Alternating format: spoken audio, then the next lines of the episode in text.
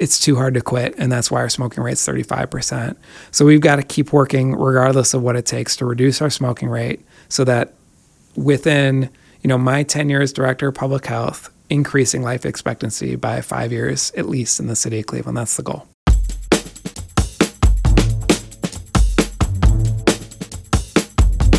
This is Prognosis Ohio. I'm Dan Skinner, and that was Dr. David Margolius, Director of Public Health for the mighty city of Cleveland, Ohio.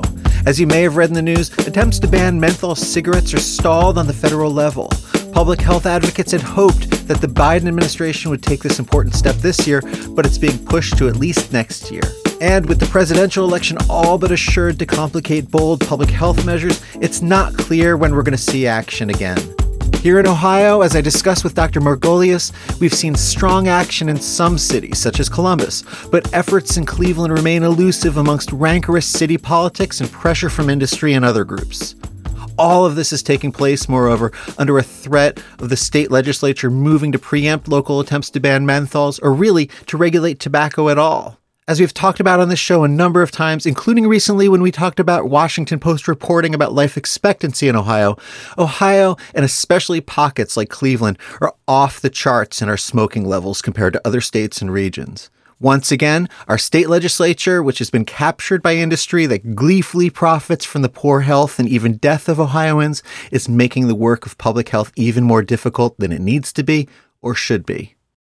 I talked with Dr. Margolius on a snowy day in his office in downtown Cleveland about his efforts to get Cleveland legislators to see the light on flavored tobacco, what he thinks is behind the extremely high levels of smoking in Cleveland, the debate itself, which includes a frank conversation about disagreements within the black community and among key groups about the racial element of flavored tobacco bans, including menthol bans. And we approach this with an acknowledgement that black neighborhoods have long been targets of a racist tobacco industry. And finally, I asked Dr. Margolius to talk a little bit about how he thinks the flavored tobacco question fits into larger public health conversations we're having here in Ohio. Okay, here's my conversation with Dr. David Margolius.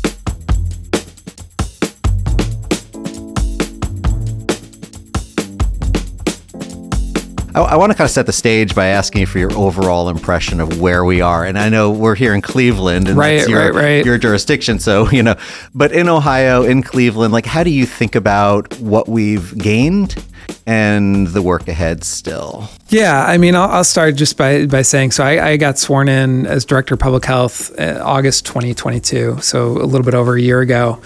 And when I think about the role of, of, public health or the challenges that are in front of us, it's it's really about quality of life and life expectancy for residents in the city of Cleveland. And we know that the life expectancy in the city of Cleveland is much worse than life expectancy even a mile away in the inner ring suburbs. It's like the mid 60s compared to the you know the high 80s. And the number one cause of death, the number one preventable cause of death in, in Cleveland and the rest of the country is smoking. Cleveland's smoking rate is 35%. 35% of, of adults in the city of Cleveland have used a cigarette in the last 30 days. The national average now is 11%. That's down from 20% 20 years ago. And at that same time, Cleveland's rate has gone from 30% to 35%. And so Cleveland is uniquely this this terribly high smoking rate, um, and folks will ask why. Part of that is is being in Ohio and the the policies that that you referenced in, in terms of tax policies and just the ease of, of buying cigarettes. And then the second part is eh, Cleveland in particular has been targeted by big tobacco, by the tobacco companies when advertising on television and radio became illegal in 1970, smoking rate across the country has really declined since then.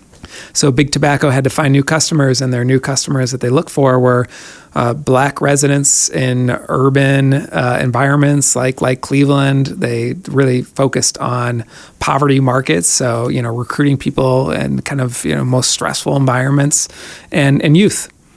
And so they marketed flavored products, particularly towards towards residents of Cleveland. If you look at the 1997 uh, Master Settlement Agreement, all those documents are now available, and they talk about. They say they, they're going to Cleveland. They're going to hand out menthol cigarettes on the corners for free, get folks hooked to uh, nicotine, and and then you know continue to sell and then that'd be their customer base so that's why cleveland's smoking rate has just gone up and the rest of the country's smoking rate has gone down and we've got to fight back we've got to do something about it so you're currently attempting to ban flavored tobacco here in Cleveland, and that's one of the big conversations, right? Can you tell me a little bit about the role that flavored tobacco specifically plays in all of this and the broader public health conversation? Yeah, absolutely. So uh, when the tobacco companies, you know, started to see their their rates of smokers decline across the country, um, they also recognized that uh, flavored products were the key to unlocking new customers.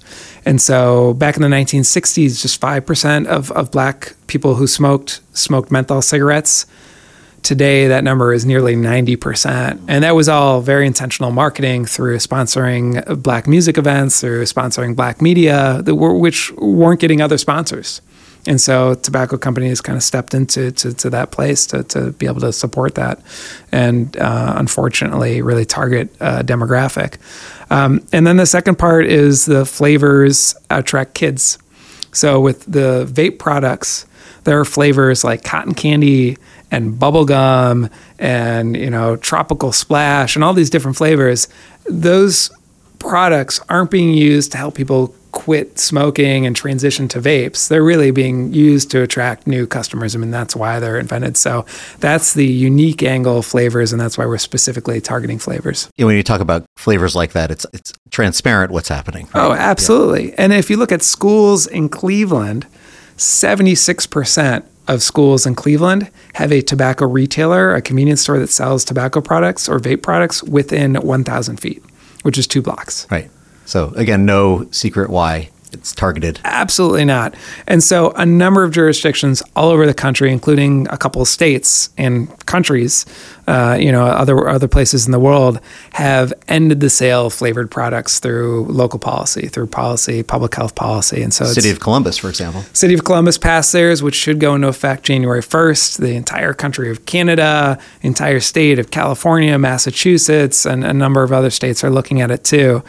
And so, you know, when when we saw this extremely high smoking rate that is taking the lives of so many Clevelanders, particularly black Clevelanders, uh, we knew we needed to act, and we connected with this uh, national organization, Campaign for Tobacco Free Kids, who had already implemented this best practice policy in a number of jurisdictions and uh, seen remarkable success 20% reductions in, in smoking rates from this policy.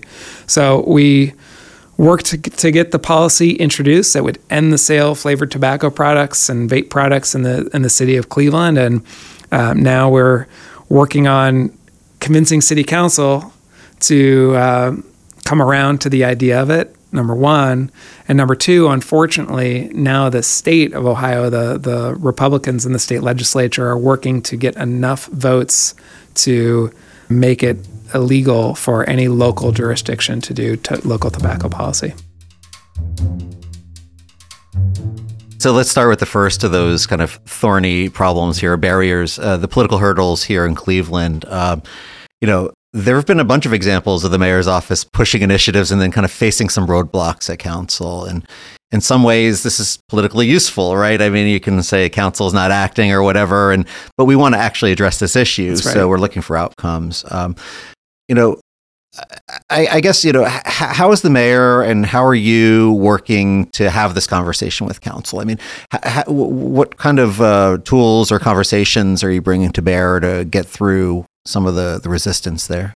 Yeah, I mean it's tricky. There are 17 council members. Uh, they all have different perspectives, different experience. They represent um, different people within Cleveland, and you know when you meet with them and hear from them and go to their community meetings. So the council folks, the people in their meetings are really the residents in their meetings are are hyper focused on city services.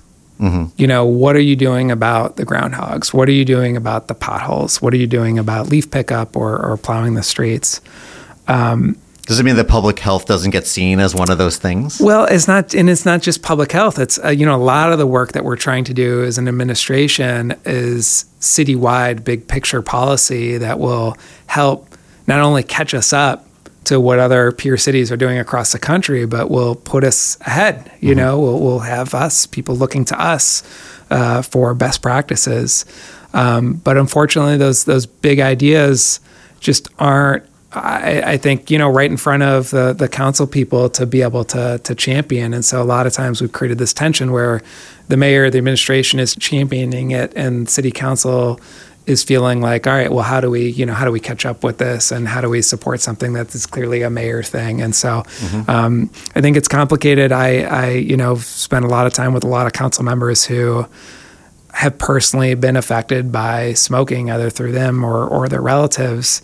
And I think they're generally supportive of it, but they're worried about the the backlash that they'll get in, in championing something like this. Backlash um, from what, like the tobacco from lobby? tobacco retailers? Yeah. Uh-huh, Absolutely, uh-huh, yeah. Uh-huh. So when we introduced the legislation, I will say, you know, number one, this is back in February 2023. Um, it, it, caught a lot of folks by surprise. I think the the overall community had not been aware of how high our smoking rate was compared to other cities, compared to the rest of the country. And so it was like, why are you doing this? Why are you working on smoking and not uh, poverty? Why are you working on smoking and not gun violence and, and all these other issues? Um, and th- the second thing was that tobacco lobbyists across the country are just so well organized. And so what they do in other jurisdictions and in Cleveland, when you introduce a policy like this, is they get all the tobacco retailers together and they say, just call, call, call, call your council people. Just, you know, phone them into submission. And we've seen this at the state level too, where one of the, the state representatives, you know, in the past couple weeks said, you know, the reason that I'm supporting a, a law that would ban local uh, control is because the lobbyists, we've never heard from them this often. You know, they're just calling and calling and calling. And so, you know, city council, the general community, just it, it hadn't been on folks' radar. Mm. The, the, the problem was smoking, and so introducing the legislation and all the news that came with it has helped to get it on folks' radar. We've then organized this mass education campaign, you know, across going to numerous community events, bus ads, billboards, radio ads, TV spots um, over the last uh, nine, you know, almost almost a year because yeah. it was been February, and so we're getting the word out, and and my hope is that now city council folks have had a chance to hear about how detrimental smoking has been and specifically flavored products have been on the community that they're going to come around to this. I'm not giving up hope. Yeah, I mean, you know, listeners can't see. I have a kind of look of disbelief. I mean, it's amazing to me. I guess a big part of what you do as director is educating people. But to not know when you look at even the most basic health outcomes that smoking is this huge driver kind of blows my mind. Yeah, although I mean, I'll say that you know, I I when I first moved back to Cleveland from San Francisco in 2015, it blew my mind as well that you know our smoking rate w- was this high. Um, I think many folks across our country, many of our peers, you know, assume that smoking was a problem of the past mm. after the '90s. You know, we've been there. We sued the, we won. You know, we we we got the trillions of dollars, I think it was. Well, there's a whole other question about what we did with those, that money right, here in Ohio, right, right, right, right, which we don't have time for today. Exactly, but, no, but that's was, there too. Right, exactly, yeah. exactly. Um, and so I, I think a lot of folks have assumed, yeah, smoke. Everybody knows smoking is bad. Yeah. So anybody who smokes today, they know better, and that's their problem. And so why should we be doing something about it? But of course, that's wrong because while we know smoking is bad, we also know that the tobacco companies spent $430 million per year just in the state of Ohio to promote their products. Right. And their um, targeting is extremely precision pointed. Absolutely. Yeah. Absolutely. To the point where, you know, it's it's it's just become part of the culture for certain minority demographic groups like like black folks who who smoke menthol mm-hmm. cigarettes and assume um, you know in a lot of ways that they, they don't have another choice. And so um, this work has been an important community building, community engagement, coalition building locally, statewide, and, and nationally to push back against these companies. To come back to something you already raised, this this question of preemption, right? So there are rumblings that the state legislature might try to override Governor DeWine's uh, veto of local tobacco preemption, which for listeners who don't know is, is the state legislature's attempt to basically prohibit local municipalities like Cleveland from making their own decisions about a range of policy options, but tobacco is one of them. Preemption wouldn't only tie your hands in the current fight you're having, but could wipe out all local tobacco control ordinances, uh, you know, possibly leaving only the state laws, which we know would be extremely limited if right. you know if there was any enforcement That's at all. Right. So know, my, my big question is where is this push for preemption coming from? And what kind of conversations are you having about you know i mean the, the, the, way we frame this often is that the same people who often call for local government and local control seem to be the ones pushing for preemption which is um, you know hypocrisy at, uh, clearly but what's this about in your view? Is this again just to come back to the power of the tobacco lobby and shutting it down? Yeah, well, it's not just you know tobacco lobby as as you you mentioned. I mean, it's the gun lobby, it's big soda. You know, put put the plastic bag lobby, plastic right? Exactly. So it's just it's just about power yeah. and control and it's it's extremely unfortunate. And the calling out the hypocrisy doesn't seem to be enough to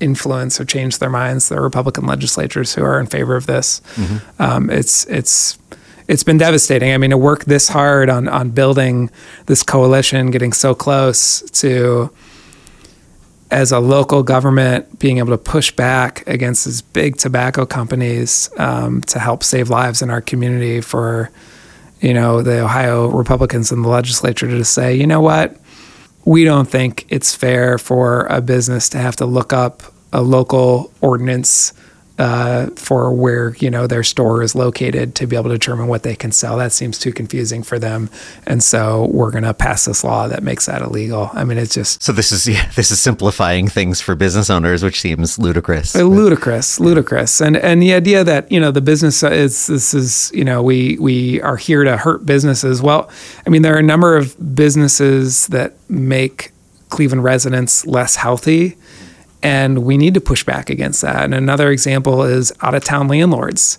that rent out apartments that they know can poison children with lead you know, we want to make that illegal. Yeah. And so we don't support that business. We would support a business that, you know, helps make affordable and safe housing, right? We want to support a business that sells safe and healthy products, not a business that, that's killing communities in the city of Cleveland. So when you or when Mayor Bibb or somebody reaches out to some of these legislators that are pushing this, I mean, do they take your call or do they just kind of say, look, like, no? Or, I mean, is there a principled argument in there somewhere, or is it just um, you know we don't want local municipalities to have this this authority? I, you know, Mayor Bibb would would be able to speak better to that that than me, but I, you know, I know with my conversations that it just it, it, they seem pretty dug in. Yeah, yeah. which is unfortunate. Um, and I think you try to appeal to heart because everybody has had an experience um, uh, losing someone they love, a family member, a friend to, to smoking related illness, and so you try and appeal to that and you don't give up and we can't give up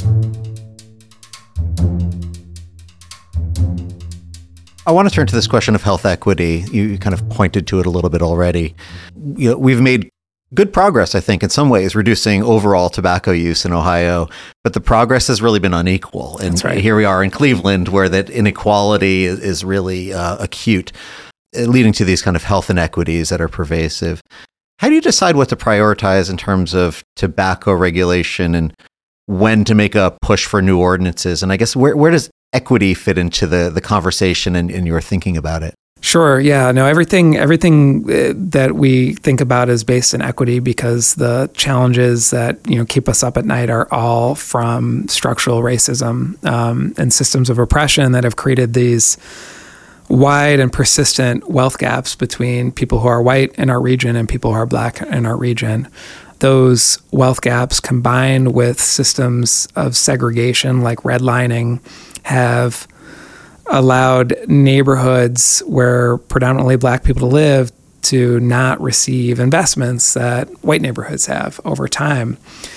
And because of that lack of investment, those neighborhoods uh, are taking lives from people and it's smoking, it's lead poisoning, it's drug overdoses, it's gun violence, it's traffic fatalities, and it's black infant mortality are really the six things that keep me up at night um, that that cause these huge life expectancy disparities that, that we're talking about. So some groups, like um, you know, especially those that seem to have taken industry money, like Al Sharpton's National Action Network, have suggested that menthol bans specifically would harm Black communities.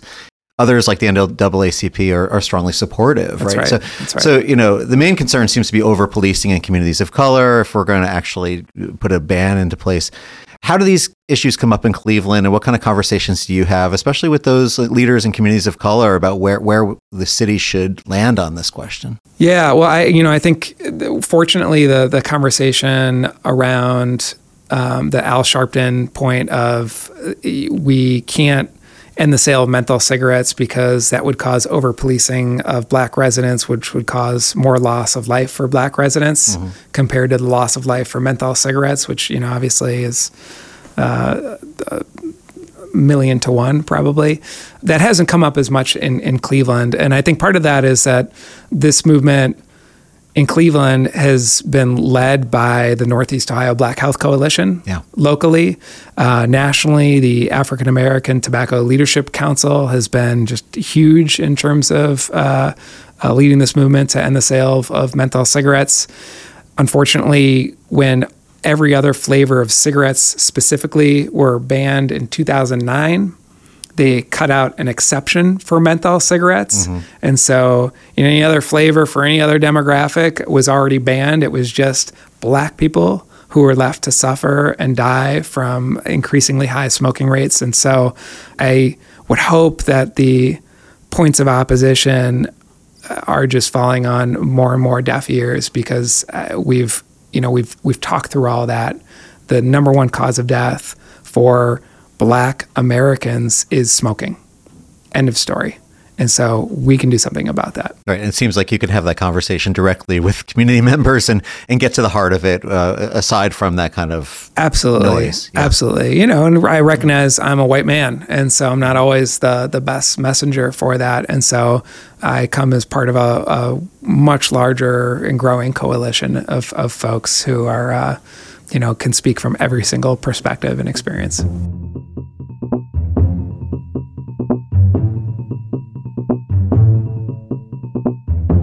to turn to one of the kind of obvious questions out there in the ether these days with issue two now passed. Yes. Uh, even though there are quite a few controversial conversations happening in Columbus, there's still the question of cannabis kind of linked up with the conversation we're having today. Right. So, as a public health director, how do you justify pushing to limit tobacco use at the same time cannabis use is being legalized? Does this put you in a difficult position? And for listeners, you know, the co-use of cannabis and tobacco, like blunt use, right, has been an issue in Cleveland for years. And there's some research uh, indicating that flavored tobacco, uh, like a ban on flavored tobacco, may actually reduce this co-use. So these things are closely related. yeah. How have you navigated this new terrain, and, the, and are you involved in any of these conversations around, you know, THC levels or any of the things that are being discussed in uh, in Columbus? Sure. So I'm not involved in, in the conversations in Columbus, um, but I uh, can proudly state that I voted in favor of issue two. Criminalization of marijuana was a failed policy, has been a failed policy that disproportionately negatively impacts black and brown communities mm-hmm. in Cleveland and elsewhere. And so if criminalizing marijuana is is not the answer, then regulating marijuana is the answer. And so likewise with cigarettes and flavored tobacco products and flavored vape products, criminalizing possession of those products would be a failed policy. But regulating those deathly ingredients, you know, the number one cause of death, regulating it has to happen. And so what we're proposing is a regulation of tobacco and vape products. Mm-hmm. We're not criminalizing. Police safety forces aren't involved. It's health inspectors going into stores that sell tobacco products and making sure that the products that they sell are the least deadly products. And there'd be civil penalties for that. Not this is not criminal. Correct. Yeah, it's it's it's fines, and uh, you know there's escalating levels of fines essentially uh, involved with it, and uh, it's not legislation yet, and so anything can change. Where we can put in specific amendments that say, no, seriously, police are not involved with this. This is just about health inspectors, and so it's the same thing we do with restaurants, right? We make sure that restaurants are not selling food that poisons people, and so why not let us regulate tobacco retailers to get the stuff off the shelf that's specifically marketed towards children. Right. So, in, in, a way, you're being a classic public health person here and just saying, look, we're just looking after the public health consequences of these policies that are in place. That's right. That's right. So, alcohol is regulated, marijuana will be regulated. A lot of folks assume that tobacco and vape products are long regulated. Well, they're not, and they haven't been. And so, we, we plan to start that. And, and, finally, you know, here in your nice office with a nice view, um, that I've enjoyed being here. Uh, I don't see a crystal ball anywhere, so there, that's not um, going to help us too much. But what do you see? I want to get you to talk a little bit about the end game here for tobacco regulation. I mean, if you were to make a guess, you know, down the line, a decade from now, whatever, sure.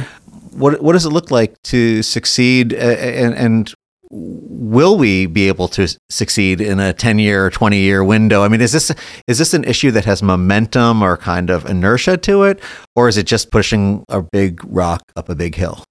Well, yeah, yes, and yes, but I, I, I think you know I don't.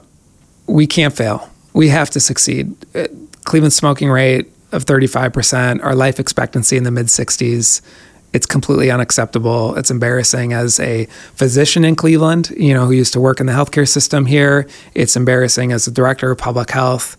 We we cannot say, "Oh, well, people are going to die in Cleveland until we fix poverty or until we fix every system of oppression."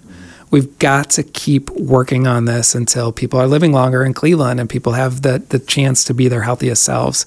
And so, regardless of what the state does, regardless of what city council decides to do, we're going to keep working to help people quit smoking and so that our smoking rate goes down. Most people who smoke cigarettes want to quit. It's just so hard if you know anybody who used to smoke, I mean, they still want to grab a cigarette and, and, take a drag, right? Even years after they quit. And so when there are 600 tobacco retailers in the city of Cleveland, one for every 600 people, when there are flavored products all over the shelves, you know, right by the cash registers and advertisements all over the buildings. In very close proximity to schools, as, as you noted. 76%, right, within a thousand feet, two blocks of a school it's just it's too hard to quit and that's why our smoking rate is 35% so we've got to keep working regardless of what it takes to reduce our smoking rate so that within you know my 10 years director of public health increasing life expectancy by five years at least in the city of cleveland that's the goal well, thanks for the work you're doing on this, Dr. David Margolius. Thanks for having me here, and I, I really enjoyed this conversation. Thank you for being here. Come back anytime.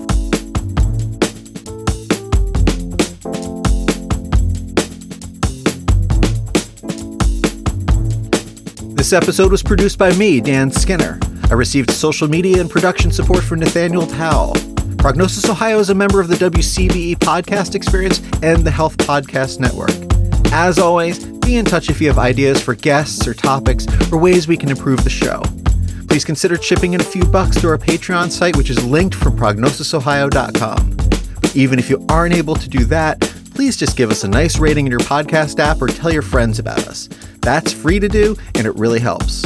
Okay, be well, and thanks for listening.